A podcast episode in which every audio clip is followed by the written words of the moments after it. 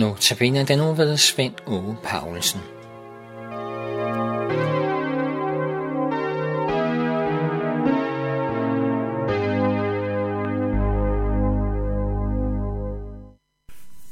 Vi sluttede andagten i går med, at vi på grund af Kristus kan stå hellige og uden fejl for Guds ansigt.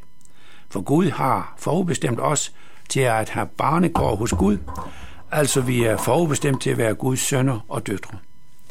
For, som der står i Efeserbrevet kapitel 1, vers 7 og fremad, i ham har vi forløsning ved hans blod.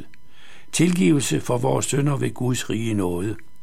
Den gav han os i rigt mål med al visdom og indsigt, ved at lade os kende sin viljes hemmelighed ud fra den gode beslutning, han selv forud havde fattet om den frelsesplan for tidernes fylde, at sammenfatte alt i Kristus, både det himmelske og det jordiske.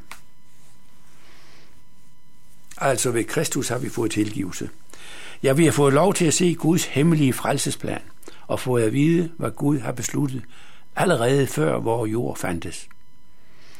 Vi ved nu svaret på det spørgsmål, som mange mennesker har. Hvad er meningen med livet? Det står her. For vi kender nu Guds hensigter og ved, hvad meningen med vores liv er. Ja, meningen med hele verdensforløbet. Nemlig, at alting i himmel og på jord skal sammenfattes i Kristus. Han holder det hele sammen. Han råder over det hele og bliver til sidst det endelige svar. Vi kan jo indimellem undre os over, at Gud overhovedet satte gang i hele verdensforløbet, når så mange mennesker vil ende i fortabelse.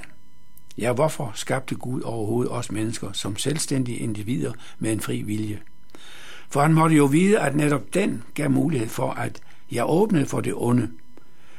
Jeg for den onde, som mennesker så villigt vil tage imod, og dermed ikke ville kunne være i nærheden af Gud. Vi kunne ikke være i nærheden af den hellige Gud med ondskab. Så hvorfor skabte Gud overhovedet mennesker, når han vidste, hvordan mennesket ville blive? Årsagen er Kristus. Han skulle og kunne forsone alt til Gud. Han kunne åbne mulighed for forladelse af menneskers synd. Han kunne åbne mulighed for frelse for os alle. Han kunne og skulle genopbygge alt det, som mennesket er ødelagt i forhold til Gud. Det er Guds plan, som skal opfyldes ved tidernes fylde.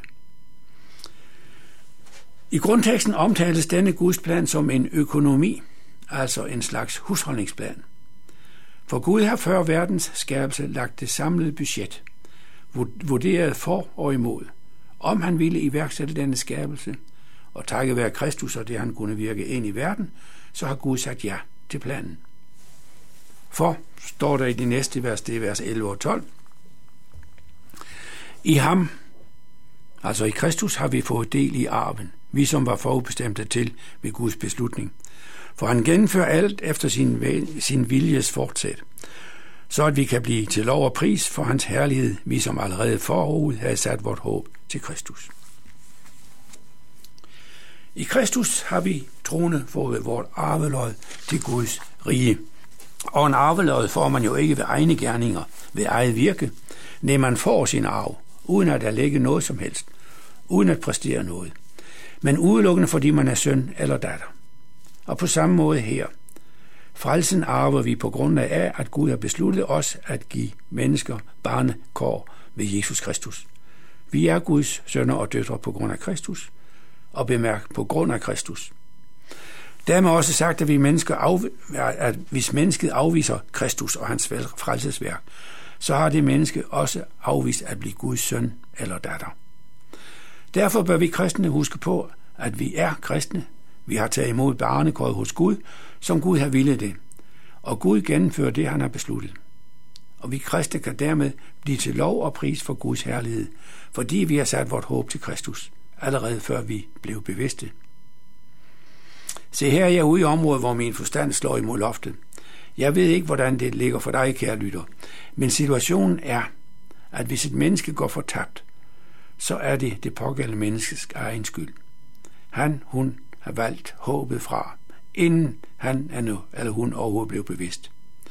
Men frelses et menneske er det Guds skyld, for vi tog imod håbet og bemærk, før vi blev bevidste. Men Paulus understreger så, at et håb ikke bare er en følelse. Det er ikke en eller anden luftig tanke. Nej, et håb har baggrund i en realitet. En realitet, som man grunder sin forventning på.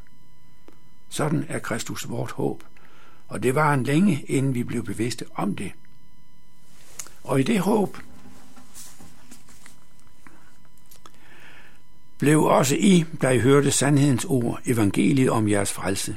I ham blev også I, da I kom til tro, besejlet ved forjældelsens hellige ånd, som er plantet på vor arv, indtil forløsningen kommer for hans ejendomsfolk, til lov og pris for hans herlighed, som det står i vers 13 og 14.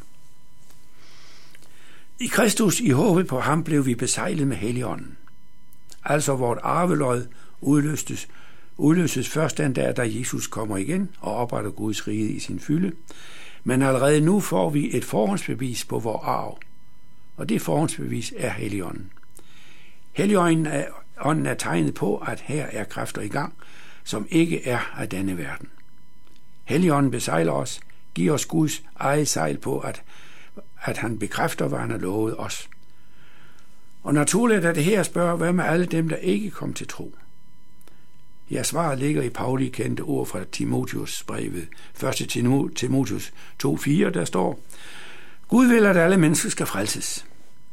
Men vi ved også fra Jesu ord, at der er mennesker, som, om hvad man siger, I ville ikke, de valgte Gud fra og valgte sig selv i centrum. Så at være udvalgt til særlighed indebærer at høre til dem, som Gud på forhånd vidste, at de ikke ville takke nej til hans kærlighed. Men uforståeligt nok elsker Gud også dem, der ikke vil tage imod, hans, imod barnekår hos ham. Og han mener det alvorligt, når han kalder på, på den. Gud har nemlig ikke udvalgt nogen til fortabelse.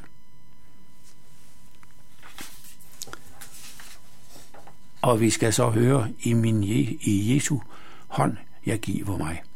Sunget af Primus. 1.